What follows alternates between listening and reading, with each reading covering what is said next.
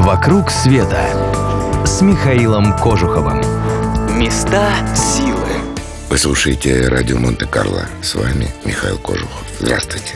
Хочу рассказать вам сегодня об одном районе, о котором мало известно в мире, но он очень важен для израильтян. Называется Сарона. Почти в самом центре Тель-Авива, в окружении небоскребов, есть небольшой район аккуратных двухэтажных домиков по имени Сарон. Квартал был основан немецкими колонистами, членами лютеранской секты темплеров. Нет, не тамплиеров, а темплеров.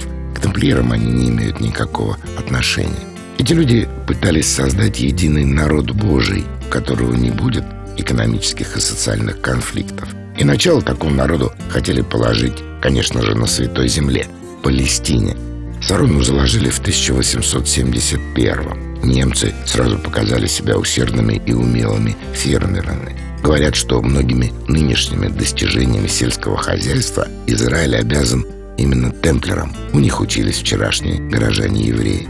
А евреи и темплеры охотно вели торговлю друг с другом, отношения были самыми добрыми.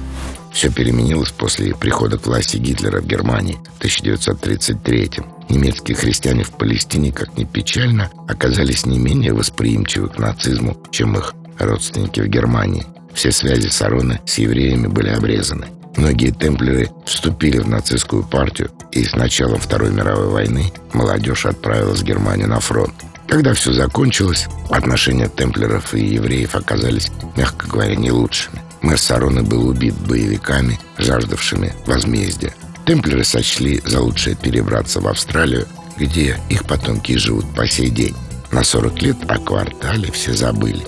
И только когда Тель-Авив стал превращаться в настоящий мегаполис, Сароне решили дать второй шанс, переместив район так, чтобы не мешать потокам транспорта. Кто-то, возможно, задастся вопросом, для чего нужно было сохранять все эти здания, каждое из которых не представляет собой особой художественной ценности.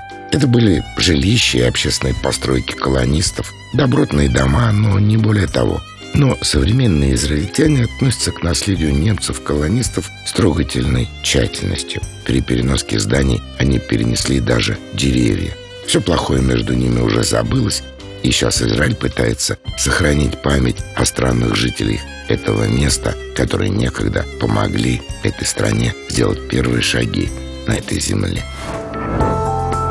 «Вокруг света» с Михаилом Кожуховым.